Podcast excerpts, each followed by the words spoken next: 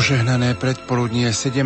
nedele v cezročnom období, milí poslucháči, vám prajeme zo štúdia Rádia Lumena z Banskej Bystrice. Aj v dnešnú nedelu pokračujeme v relácii Teológia tela, katechézy svätého Jána Pavla II. o ľudskej láske podľa Božieho plánu. Ničím nerušené počúvanie vám zo štúdia Rádia Lumen prajú majster zvuku Marek Rimóci a moderátor Pavol Jurčaga. V nasledujúcich minútach vám ponúkame rozhovor našej košickej kolegyne Márie Čigášovej s otcom Štefanom Novotným, rektorom kňazského seminára svätého Karola Boromejského v Košiciach na tému Pavlov pohľad na vzkriesenie a súčasná teológia. Nech sa vám príjemne počúva.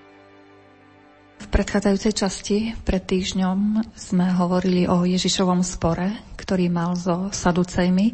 Keby sme ho tak trošku v krátkosti priblížili, aby sme mohli vlastne naštartovať dnešnú tému, ktorým je Pavlov pohľad na vzkriesenie a súčasná teológia. Pred e, týždňom sme rozprávali o začiatku tretieho cyklu, alebo tretej časti kateches sv. Jana Pavla II., ktorú mal o teda ľudskej láske. A tam sme hovorili tzv. triptychu o troch textoch, ktoré sú veľmi dôležité, na ktorých stavia Jan Pavol II, ktoré tak vytiahol z pokladu Božieho zjavenia, teda z Božieho slova. Prvým textom bol Matúšovo 19. kapitola odkaz na Genesis, druhým textom bolo odvolanie sa Ježiša na ľudské srdce a tretím textom je odvolanie sa Ježiša na vzkriesenie človeka, na vzkriesenie z mŕtvych. No a tam sme rozprávali o tom, že pán Ježiš v tom spore so Saducejmi, ktorí popírali vzkriesenie z mŕtvych, hovorí a obvinuje ich z toho, že oni nepoznajú písmo, teda ho splošťujú, neberú ho ako nástroj na poznanie Božej moci a vôbec nepoznanie obsah, teda Božú moc. A preto hovoria, že neexistuje skresenie z mŕtvych, kedy mu tam uvedli ten príklad ženy, ktorá mala sedem mužov a potom teda postupne zomierali a ona zobrala nakoniec. Poukázali sme tam na to, že Jan Pavol II zvýrazňuje v tých, tých svojich katechézach práve rozmer naplnenia človeka, jeho subjektivity, alebo teda človeka, jeho života, jeho osoby ako muža a ženy. A že preto aj to Ježišové slovo, že tí, ktorí sú uznaní za hodných onoho života, sa nič nevydávajú, neznamená popretie človeka, alebo teda ochudobnenie, ale znamená naplnenie.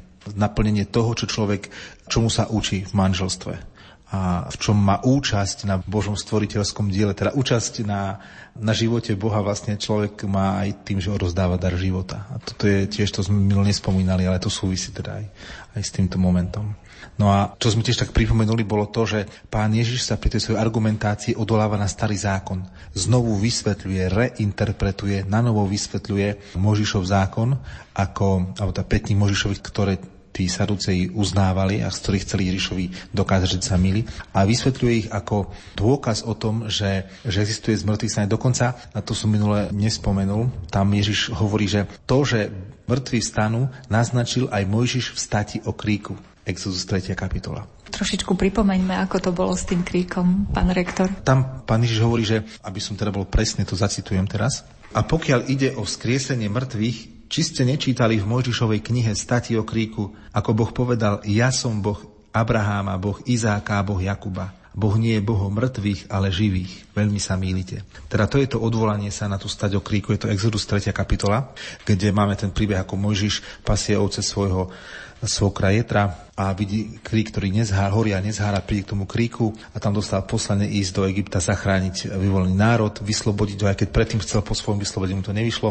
No a vtedy sa pýta, no dobre, a keď ma posielaš, a, a, a čo poviem, aké meno, ako, aké meno, ktorý Boh ma to posiela. On hovorí, ja som, ktorý som, ja som Boh tvojho otca Abraháma, Izáka, Jakuba. Na to je to, čo Ježiš cituje. Čo tam Ježiš vysvetľuje? Hovorí to, že Boh nie je Bohom mŕtvych, ale živých, lebo pre neho všetci žijú. Čo sa tým myslí, ako to myslel pán Ježiš? Jan Paul II to takto zvýrazňuje a hovorí, že tam ide o to, že lebo nám by to mohlo taká argumentácia, no dobre, ale čo to je za argument Ježišov, že mŕtvy stanú, že keď povedal, kde si tam Mojžišovi z toho kríku, že ja som Boh, ale tam napísané, že ja som Boh tvojho otca Abraháma, Boh Izáka, Boh Jakuba. V smysle, že Abraham, Izák a Jakub, Boh sa o nich staral. Teda nie, že oni žili pre neho, ale on bol pre nich. A tu zrazu sa dostávame do novej roviny významu. Keď bol tu Boh pre nich, to znamená, že čo by to bol za Boh, ktorý by bol Bohom mŕtvych? Bol by Bohom pre nič? Musel byť Boh pre živých. Teda Abraham, a tu zrazu je otázka, aha, tak Abraham a Izák a Jakub, oni žijú? Kde žijú? Jak žijú? A tu Ježiš vlastne dostáva sa, teraz sa stavia do pozície farizejov, tej skupiny farizejov, dostáva sa pod kožu tým saducejom, kedy ich zneistuje tým svojou argumentáciou. A keby sa stavia, ako som už povedal, na tú stranu fariziev, tu sa by som pripomenúť z Lukášovho Evanelia príbeh o Boháčovi a Lazárovi, podobenstvo, ktoré Ježiš rozpráva, kde hovorí o tom, ako boháč zomrel a zobrali ho do... A to je presne to, je to pozadie farizejov. Farizeji toto mali radi. Saruceji to nemali radi. A hovorí, že zobral ho do lona Abrahamovho, Boh zobral. A anieli preniesli toho Lazara do Abrahamovho lona. A vidíme tam Abrahama ako žijúceho. A to je obraz väčšného života, to, ktorý tu Ježiš vlastne tým Saducejom predostiera. Že Boh nie je Boh Jahve, boh, náš Boh nie je Bohom mŕtvych, ale Bohom živých. To, že my Abrahama nevidíme Jakuba, neznamená, že nie sú u Boha keď to môžem tak povedať. No a to je práve to odvolanie sa na stať oklíku, teda argumentácia, aby sme troška aj porozumeli tej Ježišovej, Ježišovej argumentácie. A čo je pekné, aj z toho to vidno, že Ježiš argumentuje tu na iba z Mojžišovho zákona, zo starého zákona.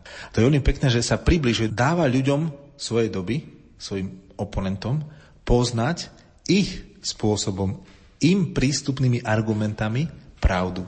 Neargumentuje tam svojim skriesením že ja, budem, ja až raz stanem z mŕtvych.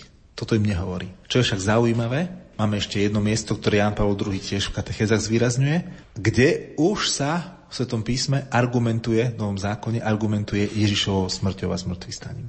Môžeme presnejšie ten text zacitovať, na ktorom mieste sa o tom hovorí? Hovorí o tom apoštol Pavol v liste Korintianom v 15. kapitole, kde hovorí, ak Kristus nevstal z mŕtvych, potom je márna naša nádej, márne je naše hlásanie. To je taký spôsob Pavlovej argumentácie, tam hovorí, a ten záver, on hovorí o skresení z mŕtvych, že v akom tele človek stane z mŕtvych. Celá 15. kapitola je veľmi bohatá, prvého listu Korintianom. A tam apoštol Pavol sa odvoláva na Kristové zmrtvých stanie. A tu zrazu vidíme, Jan Paul II tak porovnáva, hovorí, že jeden dôležitý text v tom treťom cykle, v tretej časti kateches, kde sa jedná o odvolanie sa na skriesenie z mŕtvych alebo na skriesenie tela. Ježišova argumentácia so Saducemi sa týka interpretácie starého zákona. Z neho im ukazuje pravdu o, o živote po živote, keď sme alebo o staní z mŕtvych, o zmrtvých staní.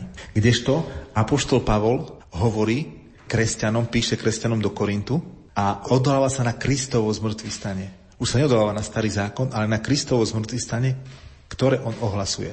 Apoštol Pavol. No a tu na pri osobe Apoštola Pavla je teraz si povedať, prečo to robí. Opäť, aby to bolo zrozumiteľné.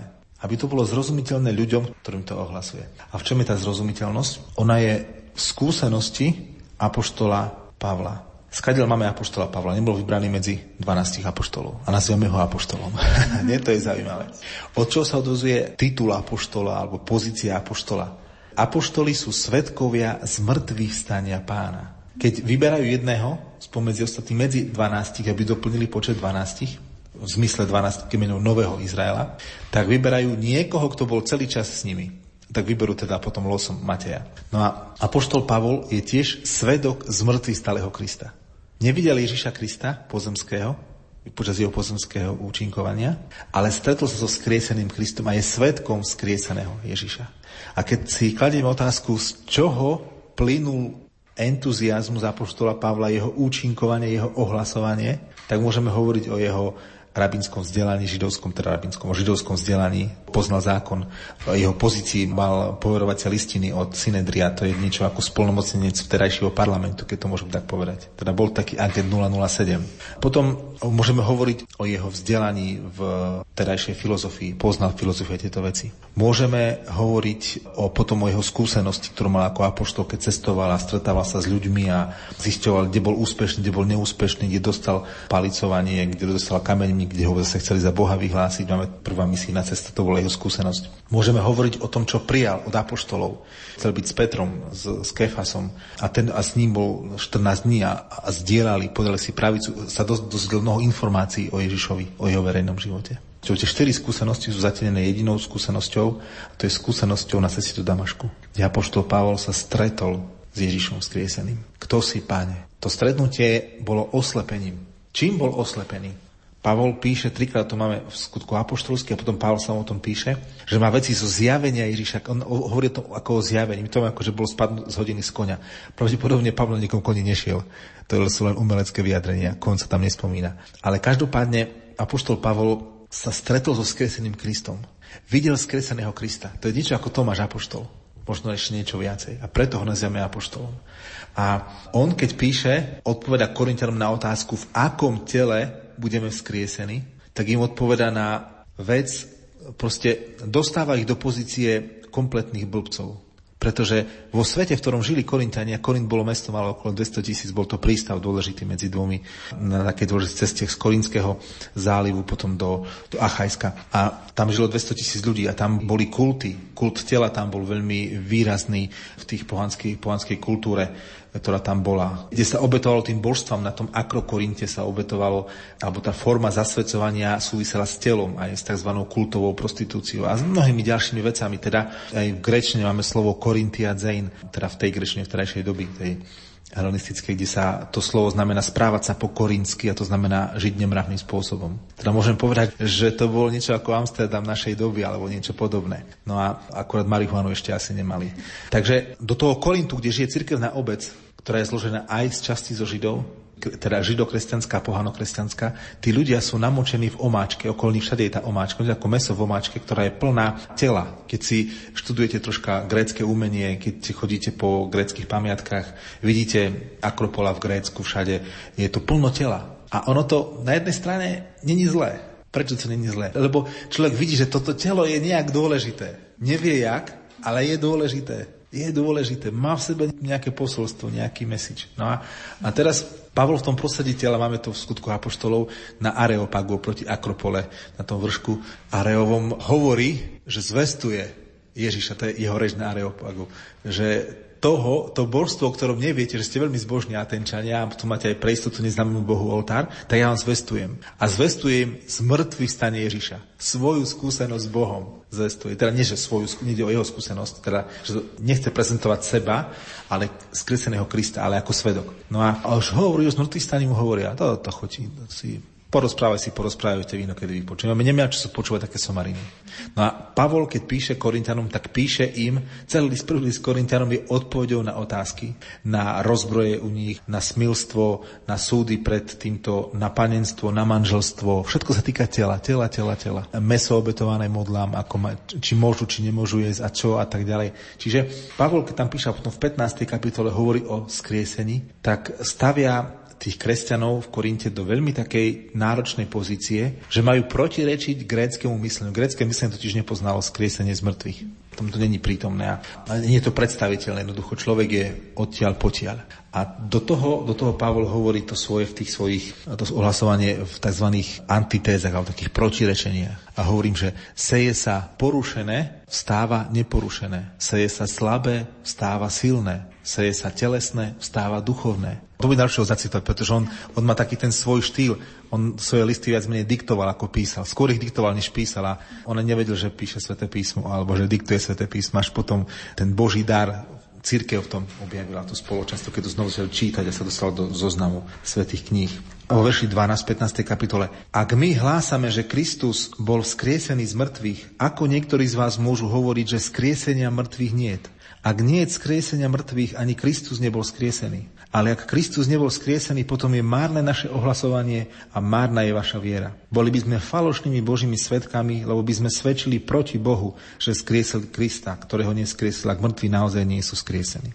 Lebo ak mŕtvi nie sú skriesení, nie je skriesený ani Kristus. A keď Kristus nebol skriesený, vaša viera je márna a ešte stále ste vo svojich hriechoch. Čisto depresia. Potom aj tí, čo zosnuli ako veriaci v Krista, sú stratení. Ak nám Kristus dal nádej iba pre tento život, sme najúbohejší zo všetkých ľudí. A tu vidíme, ako Apoštol Pavol, veľmi dobrý rečník, od jeho retorického menia je obdivuhodné, ako najprv si vyčistí, to isté, čo liste Rímanov, vyčistí si pozíciu a hovorí, že toto je bez skriesenia z mŕtvych, všetko ide dole vodou a zo skriesení z mŕtvych všetko rastie.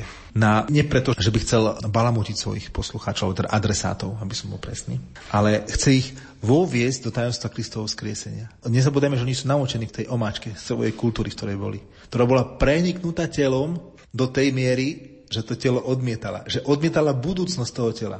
Si predstavte ten paradox. Telo je všade zvýraznené, grecké sochárstvo, všetko to je plné tela, ale telo nemá budúcnosť. Sochy tela majú budúcnosť, skresne tela neexistuje, skresne zmrtvý nemôže byť. To je také protirečenie v tej kultúre, keď to môžem tak nazvať. No a Pavol potom pokračuje ďalej a hovorí, tak je to so skresením mŕtvych. Seje sa porušiteľné, to je verš 42. Seje sa porušiteľné, vstáva neporušiteľné. Seje sa potupené, vstáva slávne. Seje sa slabé, vstáva mocné. Seje sa telo psychické, teda duševné, alebo takto vstáva telo duchovné. A tu na niekto si môže povedať, aké je telo psychické a telo duchovné. Teraz tu použijem taký preklad, teraz originálu trošku. My sme naučení, alebo teda dedictvo gréckej kultúry bolo, človek je duša a telo. Platonská kultúra hovorila, že, alebo platonská filozofia, že duša je vo väzení v tele. Telo je väzením pre dušu. Zjednodušil som to. Aristoteles hovoril, že telo nie je väzením pre dušu, telo je formou duše. Telo je matéria a duša je forma, ktorá dáva život, dáva bytie tomu ľudskému telu. A keď odchádza duša, stráca telo svoje bytie a teda zaniká. A vysvetlil vlastne v podstate tieto veci. Ale ani jeden, ani druhý nehovoril o zmrtvých staní a o tom, o tom, že by mŕtvi boli skriesení.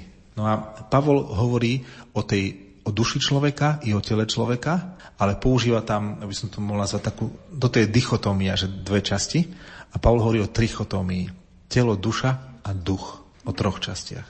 A máme to pekne vyjadrené na liste Galatianom a na inom mieste, kde je napísané, že skutky tela a ovocie ducha. Ja som to spomínal v predchádzajúcich častiach. Skutky tela a ovocie ducha. Skutky tela, to je čo? To nie je telo. To je jednota duše a tela. Človek ako celok. Človek, ktorému chýba duch. A to sú hádky, smilstva, vraždy, nenávisť a to všetko.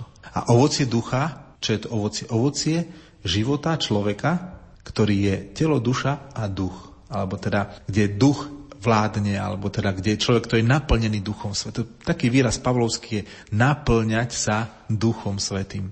Obliekať sa v Krista. A tento motív používa Pavol.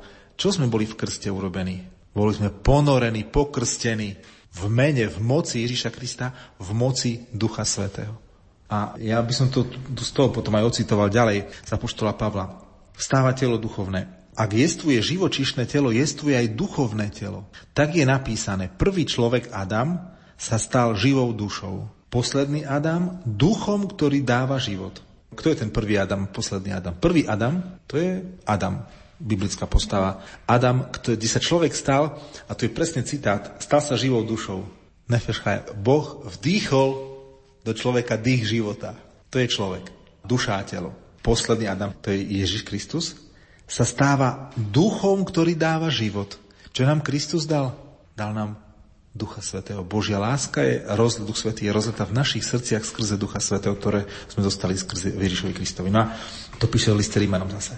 A tu zrazu máme pred sebou tú dynamiku ľudského života. My sme ten Adam. Máme účasť na Adamovi, teda telo a duša, to samozrejme. Ale v Ježišovi Kristovi, v ktorom máme vyslobodenie zo skazy, lebo hovorí, toto, toto zaniká. Ale čo? To, čo je oživené Duchom Svetým, žije bude žiť. A my sme v takej tej dynamike medzi, a to Jan Paul II pekne zvýrazňuje v tých svojich katechézach, že človek sa nachádza medzi Adamom a Kristom. A vyjadruje to potom, som to citoval pred týždňom, v liste Rimanom 8.23, aj my, ktorí máme prvotiny ducha, vo svojom vnútri vzdycháme a čakáme, že sa zjaví, že čakáme vykúpenie svojho tela. A to je tá dynamika nášho života.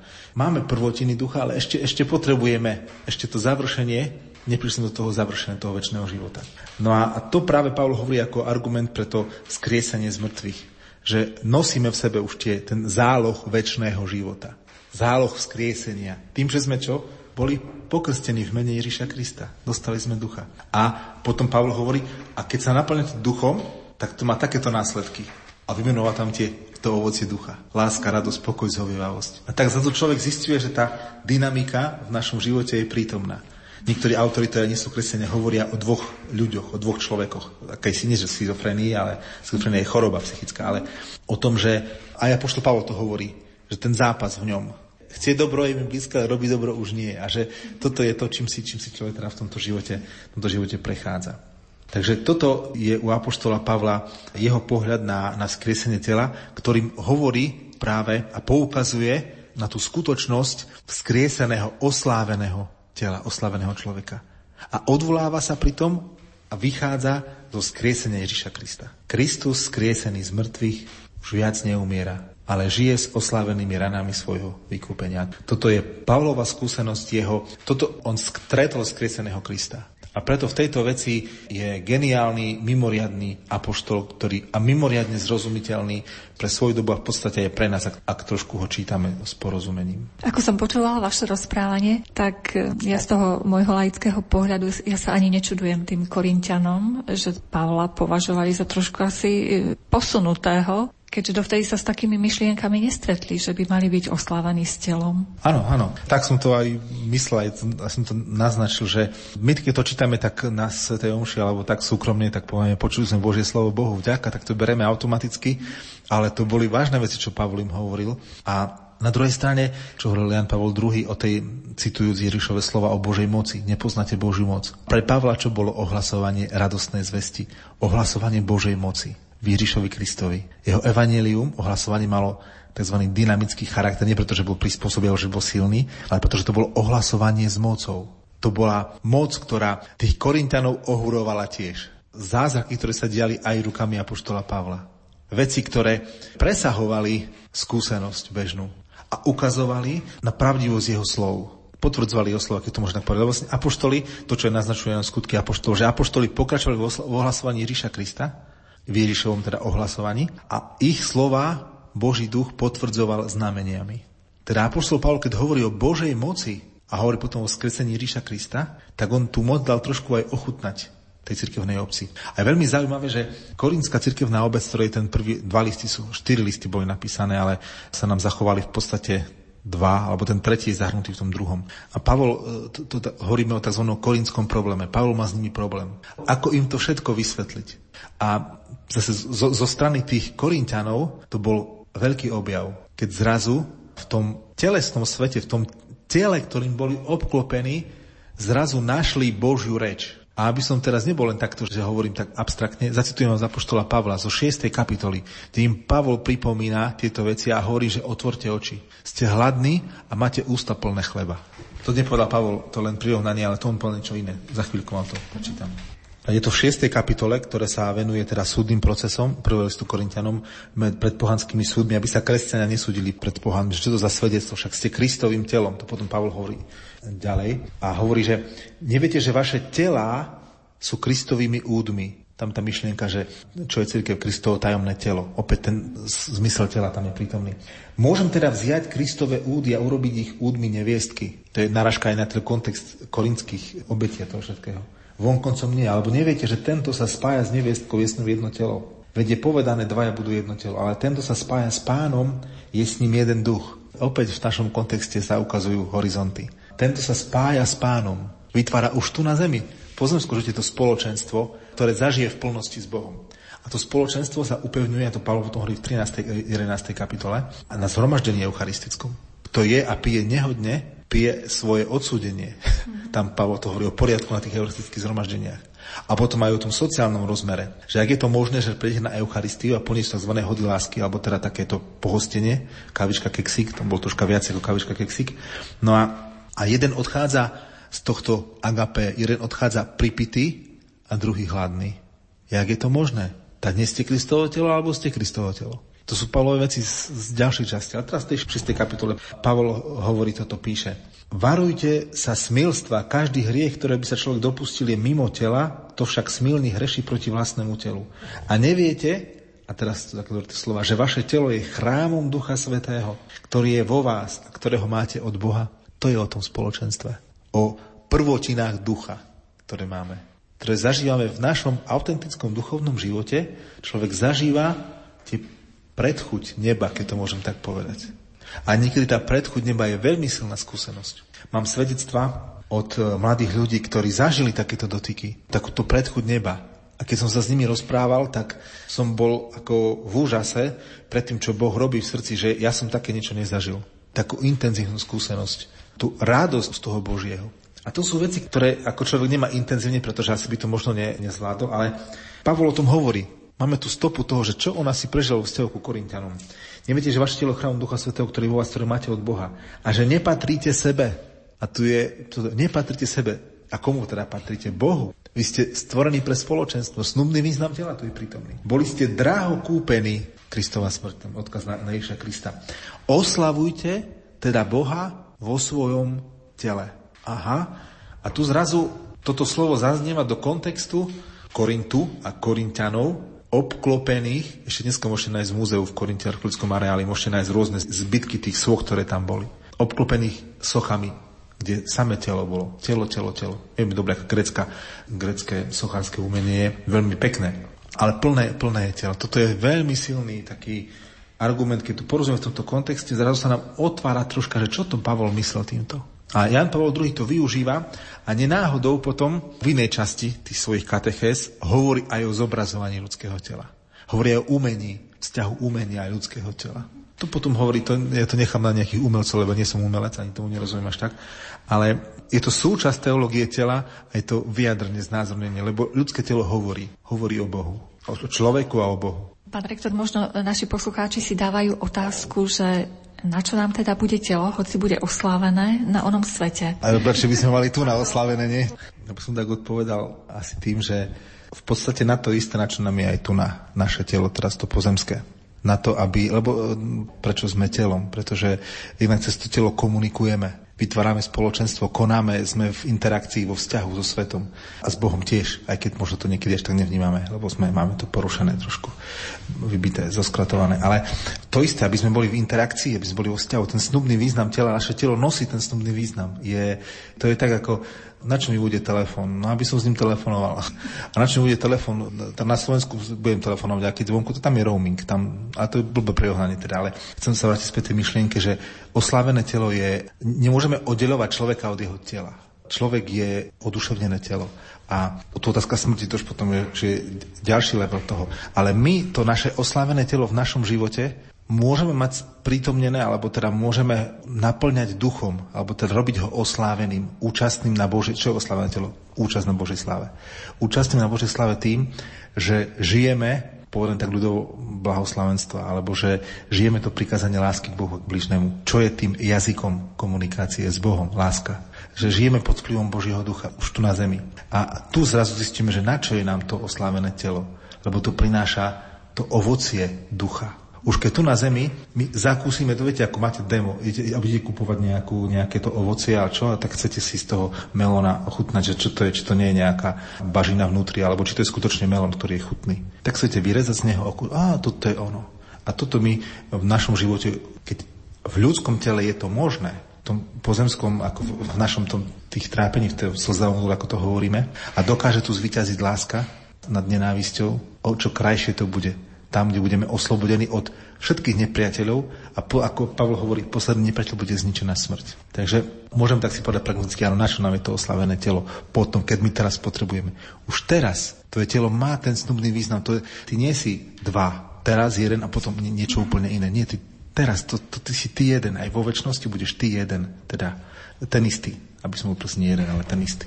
Bude veľa, ale ten, ten istý. Takže asi asi takto. To, to, všetko to je o tom, čo Jan Paul II zvýrazňuje snubný význam tela. Objaviť. A v tom sa rodí čo? Sme si to hovorili v predchádzajúcich týchto vstupoch ešte dvomi mesiacmi, či kedy. Tam sa objavuje dôstojnosť človeka. Mení sa charakter prístupu k človekovi. Zrazu ja nemôžem sa pozerať na toho druhého človeka ako, ako na psa. Lebo nie je to pes ako na vec, lebo nie je vecou. To má rozsiahle dôsledky pre život človeka už tu v týchto okolnostiach. Milí poslucháči, v uplynulých minútach sme vám ponúkli rozhovor našej košickej kolegyne Márie Čigášovej s rektorom kňazského seminára svätého Karola Boromejského v Košiciach s otcom Štefanom Novotným. Spoločne sa rozprávali na tému Pavlov pohľad na vzkriesenie a súčasná teológia. Už o týždeň vám ponúkneme rozhovor s otcom Jánom Výglašom, rektorom kňazského seminára svätého Františka Ksaverského v Badíne na tému panenstvo a celý bád ako znamenie a anticipácia eschatológie.